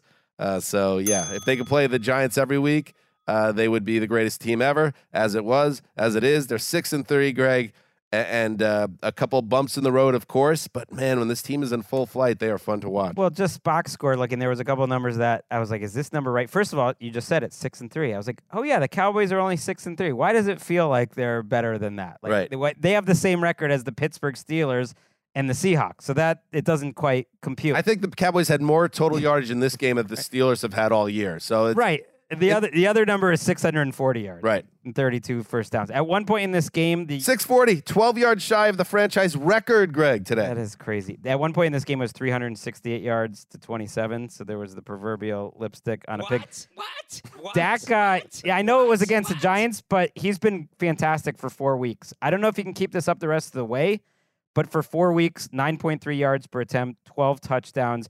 I think he's been the best quarterback in the league for those four weeks. I was going to say, I think For wi- those four weeks. in a wide Last- open year in this particular race, I think he is in the capital T, capital C convo for the MVP now because his numbers are starting to really get inflated.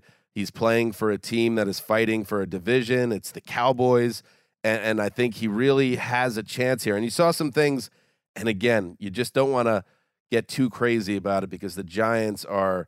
They're moribund. We know that. This is this is They're the worst team in the NFL. I guess the Panthers are close, but now with you have Tommy DeVito at quarterback, uh, in addition to all their other issues, and yes, I agree, uh, they are the worst team in football.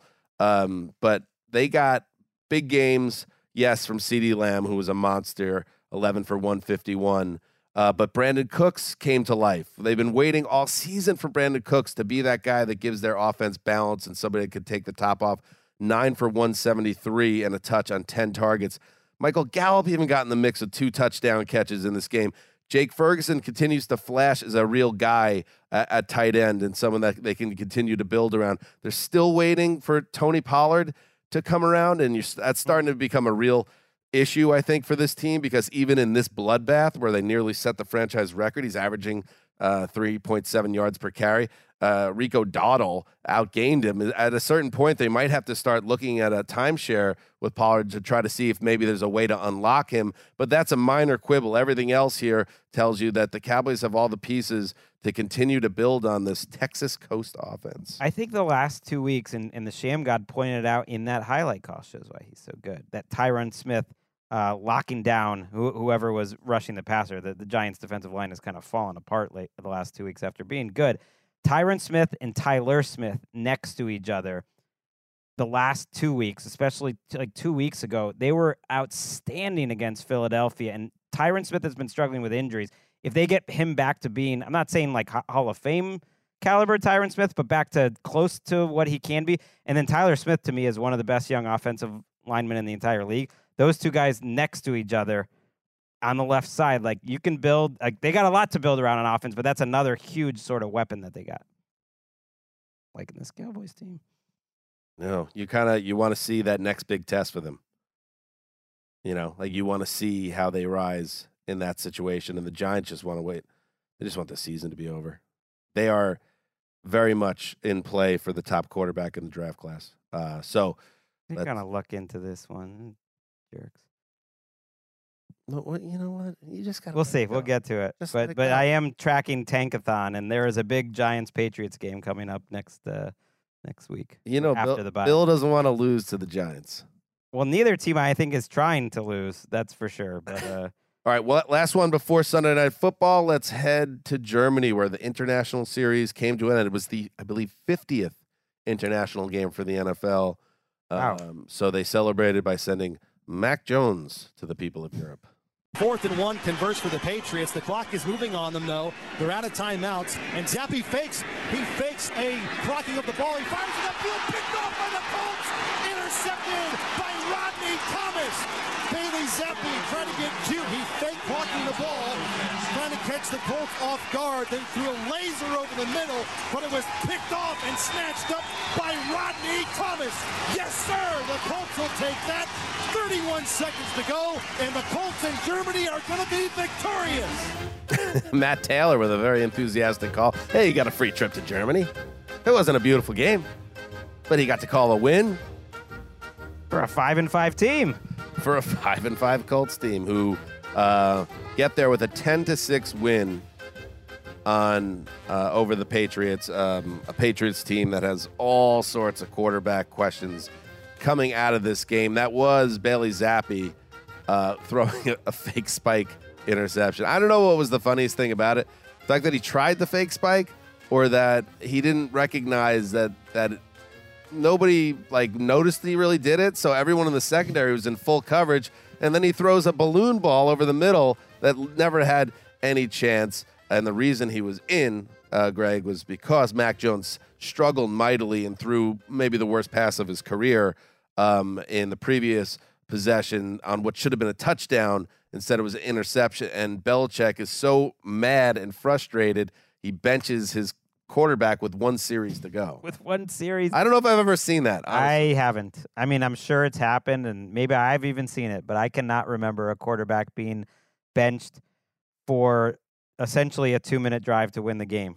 I mean, it's crazy, but I you don't blame I don't blame him at all. As bad as Bailey Zappe has looked in brief work this year, including the preseason, Mac Jones has just been too much for him. And the offensive line was terrible pass protecting early in this game. I get it. That's part of it. You know, they were, they were without Trent Brown, but he just crumbled a handful of times this season where just like it, it all just became too much for him. And when you're short arming like a wide open Gesicki, the interception that you're talking about, when you're skying a throw that that could also could have been a touchdown pass to Hunter Henry, they actually moved the ball well. They had 340 yards in this game. It's one of the it's weirdly one of their better offensive games of the year, I would say. And they Oh my scored God, Greg. And they well just because other Two things field goals. Wow. like I, I'm just saying I know what you mean. They It's- ran for 167, so they were actually doing something. They were moving the ball. They they looked like the better offense uh, on the day, despite their quarterback not being able to do anything. But Mac Jones is just like too much for him. And they had to take him out. Here's Belichick after the You would think with the bye coming up, um, the way that game ended, that it might finally be Mac Jones running out of lives here. But here's what Belichick said after the game. Yeah, uh, look, I made a decision. That's what it was. And we'll deal with it next week. Next week. Do you still have faith with Mac Jones as your quarterback? I have faith in all our players. Yeah, I mean, Bill, of course, isn't going to say anything because he never says anything.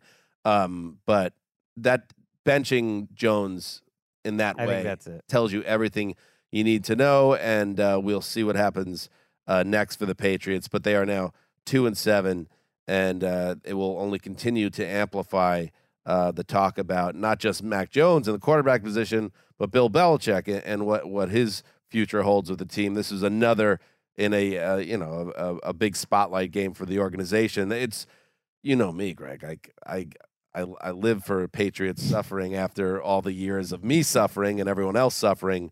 Uh, but it has gotten to the point where when they were showing those cuts to Robert Kraft in his uh, luxury suite, and he was looking uh, crestfallen and increasingly frustrated, where it's not really surprising anymore because this just feels like this is now what the Patriots experience is, and all that stuff all the many years of greatness feel like they're already kind of far in the rear view because they've had so many troubles in the last couple of years. Kraft really wanted this game. He made it clear. He said it publicly. I think he said it privately. Uh, he said he wanted this game to be a reset because this season's been so disappointing. Like he hadn't given up hope, and they've been pushing to be the Germany team for a long time. They wanted to do this game. They've been working on it for a long time, and then you know Sebastian Vollmer's on the call uh, in Germany. He's a big, big uh, podcaster over there, working for our buddy Han- Handsome Hank. Um, and uh, and they have this game, which is the absolute bottom. Uh, uh, in the same game that they left J.C. Jackson home, remember that one? Uh, Jack Jones was mysteriously benched for the first quarter plus again. Um, they asked Mac Jones after the game why they didn't throw a hail mary on the final play of the first half, which was very curious. Oh no! Instead, they had their biggest Oh, yeah, offensive play of the right. game to Demario Douglas, and he said, "That's a good question. No clue." Which is Who like said that? Mac Jones. So He uh, threw a wide receiver screen with no trickeration. It was just let's it was run out the Demario. Douglas. It Yeah. was their biggest play of the game. It was their Yeah. only play over 20 yards, uh, I believe. Definitely their only throw over 20 yards. And he said no clue, which is a little bit of the Mac Jones of last year. Yeah, there it Their offensive line coach, I wish, you know, the best for him. He has a health issue, but he left the team earlier this week, Adrian Klemm. So like, there's just like a lot happening, and um, I, I will remember this game because I, I watched the end of it with my entire family. You know, me and Walker, we're up in the we're in the garage at six thirty. We're having fun, like we enjoyed it. We're not taking it too seriously. And when that play happened, it was great. The entire family actually burst out like in laughter. What? Like no lie, when the Zappe thing happened, because we were just like, Oh. it was so we were just laughter favorite because it was it was legitimately funny. It was objective. People like me are laughing. You shouldn't be laughing I know, about but it. we just were like, there's like they've watched enough to know how bad it is. Yeah. And uh, well, they don't know. They're so, so young. You know. Well, kids. but this year, this year's Yeah. Patriots, Ellis is not too involved, but Walker knows so bad is uh, they're just like, this is gonna go horribly. What's gonna happen? Then you get the fakes like the interception. Everyone just starts laughing. just just for me and for all the other people that you know did deal with the Patriots' greatness for so long. Let's hear the sentient Powerade bottle, Zolak, uh, on the Mac Jones interception that spelled the end of his Patriots career. Just for fun. Absolute gift he gives the Colts. So it's not competitive. He had Gesicki running behind the Put it up in the back end zone. Step What's he looking at? you got to make a move, Bill. Ooh. Make a move. Bye week's here. Maybe forget the bye week. Maybe Bill was listening to Scott. He's got a he's listening to the broadcast. It's good analysis. Good job, Colts. By the way, you know I know Colts fans. Will I mean, let's didn't go about- too crazy I- all I'm saying is, good job, Shane Steichen. You're five and five. You don't. You have no reason to be. That's good coaching. Jonathan Taylor, nice body control on that first touchdown. It was actually quite a nice run on a fourth down that ended up being the difference of the game. You got Buckner. You got some pass rush. Like the fact they're five. Michael five- Pittman's like that should have been my touchdown. Right. You just, I'm saying if you're a Colts fan, you're like, hey, we got the coach. Hopefully we got the quarterback. We won't find out till next year. We're, you know, we're, we're doing some things. Yeah, they're hanging around, and at the very least, uh, you, you know, they're playing for something after Thanksgiving. So uh, there you go. Let's uh, head to Sunday Night Football. Final play of the game. No timeouts left. I never liked this prevent defense. I would like to have a rush, but I get it. From the 44, Wilson back to throw. Crosby spins him around. Wilson being chased. Crosby's got him back at the 40. Wilson's going to heave to the end zone to our right. Hits up in the air, and it's batted down. Nate Hobbs got his hands on it to knock it down at the goal line, and the Raiders win at home, 16-12 to get to five and five on the season.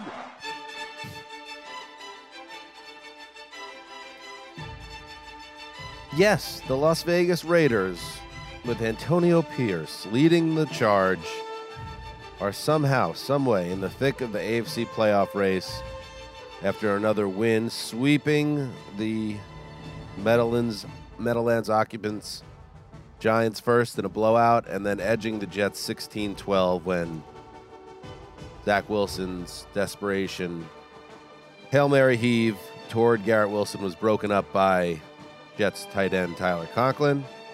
Nice play, bud. Um, and the Raiders improved to four and one at home. Greg, they are not an impressive team. This wasn't a pretty game, uh, but uh, a battle of also rans. It is the Raiders who have a pulse as we head toward Thanksgiving, and the Jets who look like they're fading away. Well, they're it's it's tough to separate these teams, and if they were in the NFC, you would feel like long term they maybe have a better chance to make the playoffs. But they both only have five losses, so it still feels big at this point in the season. And you're just wondering, like, how do how do the Raiders win these games exactly? Because it's it's a rookie quarterback, Aidan O'Connell, who's looked okay through two weeks, had a bad interception, but otherwise uh, some good plays. But no running back in the league dominates the ball more than Josh Jacobs. He has the highest percentage of plays of, of, of anyone in the on any offense. And then today, Davante Adams had a higher percentage of air yards in this game in terms of like the targets, 13 targets in this game, and just like air yards. I think of any receiver of any game this year. So it's like four different guys and uh, a lot of good speeches by Antonio Pierce and then Maxx Crosby. If there's one positive, I guess, about putting the Raiders in primetime so much, like so much, why so much?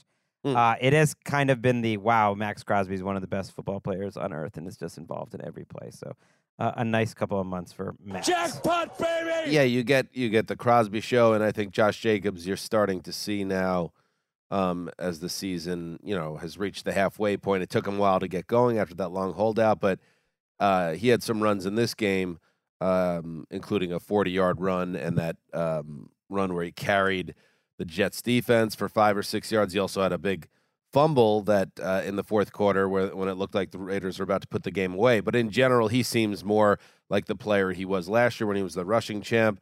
Uh, Davante Adams uh, continues to be uh, far less productive than he was at any other time in his pr- career, but at least uh, he's in the mix in this game, six for 86. And And they only had 153 through the air. Right. So, and you know, going against a, a stout Jets defense, um, that that's going to play. So, yeah, I think the Raiders on the Raiders side of the ball, it's it's not going to be pretty. Aidan O'Connell is not, uh, you know, looking like C.J. Stroud out there, but it gets a little bit messy at the bottom of the AFC playoff picture, and maybe this is one of those teams that hang around even if nobody wants them around.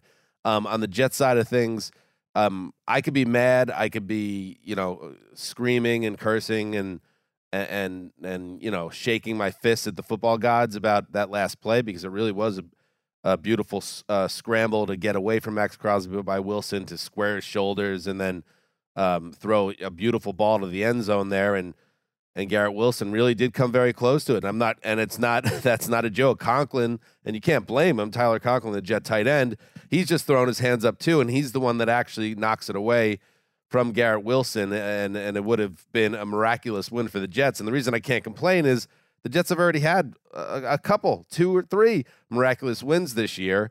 Um, so you can't just expect them to keep on pulling a rabbit out of the hat, and you certainly can't expect the offense to make a big play when it counts. I mean, you it came down uh, to that last throw, but really the Jets had a chance here uh, in their previous possession uh, to truly take the game and and, and steal it from the Raiders. Uh, and Zach Wilson stares down Allen Lazard and throws an inter- interception to Robert Spillane that really kind of, for all intents and purposes, truly kind of buried the team. They did get it, do a good job getting it back, uh, the defense, Greg, but um, it's the same story with this offense, which is gone. Uh, what are we up to now? The, I think 35 drives, if my numbers are right, and 169 minutes of game time. Can that be right? So, I mean, it sounds probably. I mean, but it is about 35 to 36 possessions now without a touchdown. And it just seems like the team's head is in the sand on this with the quarterback, uh, with the play caller, Nathaniel Hackett, with the personnel, uh, with the scheme. Like they're not changing anything. And I wonder, Greg, how much of that is. And as the season slips away and they lose the tiebreaker now to the Raiders, they lose a tiebreaker to the Chargers last week, two conference losses. So very bad for their playoff hopes. How is how much is this tied into the true boss of the organization, Aaron Rodgers, who again floated something in, to NBC about a, a return, and it's like they want to just keep everything in place until he gets here to save us, and, it's certainly no way to try to keep a season alive as it all starts to fade away. Yeah, he said mid December to Melissa, according to mid Melissa Stark, that that was the goal. And it's mid-November right now for those tracking, so uh, he says he's about a month away potentially. And so that would be, you know, maybe their game against the Commanders, which would be, you know, with only three weeks left in the season, most likely. PFT also put a, something out that it's more likely that he wouldn't be ready till OTAs, for what it's worth. Um, I, I it's tough. This game is actually why they can't change off of it because I understand why they would leave this game thinking, "Oh man, we're not that far away." Now, on one hand, we haven't scored a freaking touchdown in almost three games, 35 drives, I think, and yet Zach Wilson on those final two drives made some great throws. I mean, to get the ball in position once they fell down a touch, you know, once Jacobs fumbled that ball, and it was Jacobs' first fumble, I think, in 300 something touches. So, like, that that's pretty rare that that would happen. 346 straight top touches without losing a fumble, and then he fumbled it. They get it, and you almost feel like, oh, the magic's happened again. Zach Wilson made some really good plays to move the ball down the field. Then he stares down the interception. Then he gets the ball back again, and I mean, that throw to Conklin he had to set up the Hail Mary was incredible too. So it's like you're seeing these little And the- flashes, and he started the game five for seven for 84 yards, and he almost ran in for a touchdown. This Right. is actually one of Zach Wilson's best games of the season. And think about that though. Right. They didn't score a touchdown. And yes, uh, he nearly had a touchdown scramble, but stepped out of bounds, and then they shoot themselves in the foot with penalties on that drive. You also had the no look pass to Allen Lazard uh, on that uh, penultimate drive that that r- he rattled it home because Lazard was trying almost to drop the ball, but he held on to it. It was probably his third best game. He had that two game stretch where he looked okay. This one I was like, okay. But uh but they also the the defense only allowed two first downs in the first 25 minutes, Dan. And it was 9 to 3 at that point.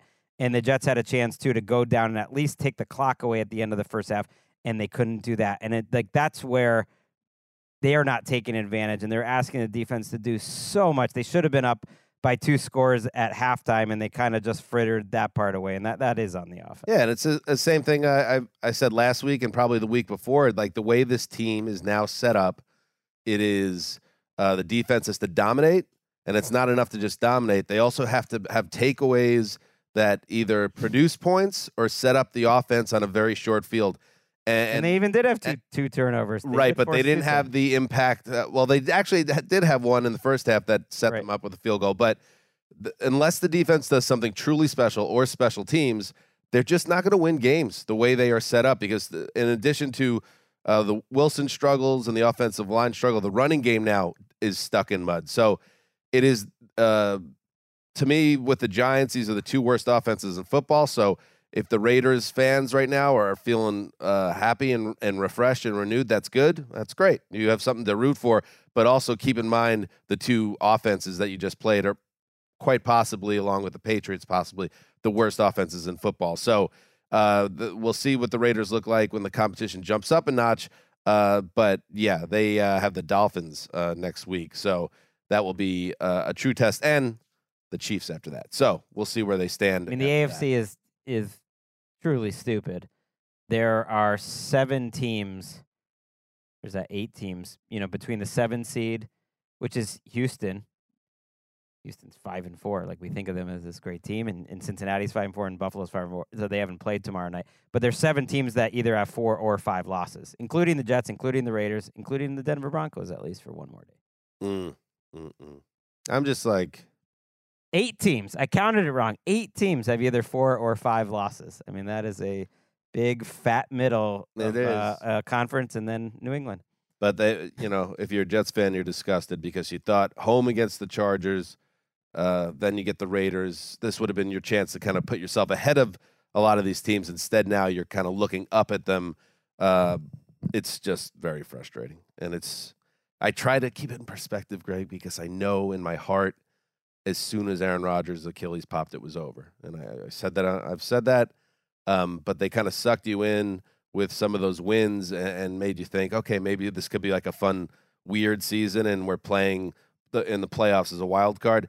But I feel like the last six days, reality is struck, and um, it feels like midnight has struck, which is which is also kind of sad because it wasn't exactly a Cinderella story either. It's, they've been a tough watch um, uh, for the most part this season, but we kept on coming up with wins. But now they're coming up with losses, and that's just the way it goes.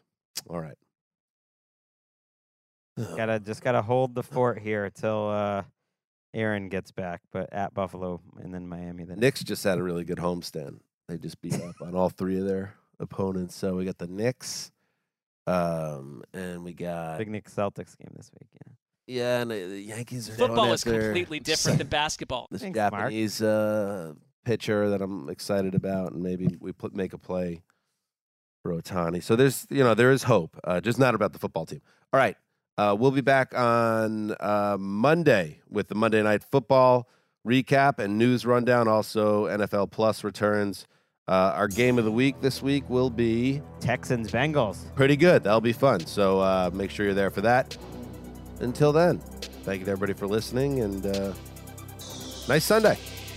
Heed the call.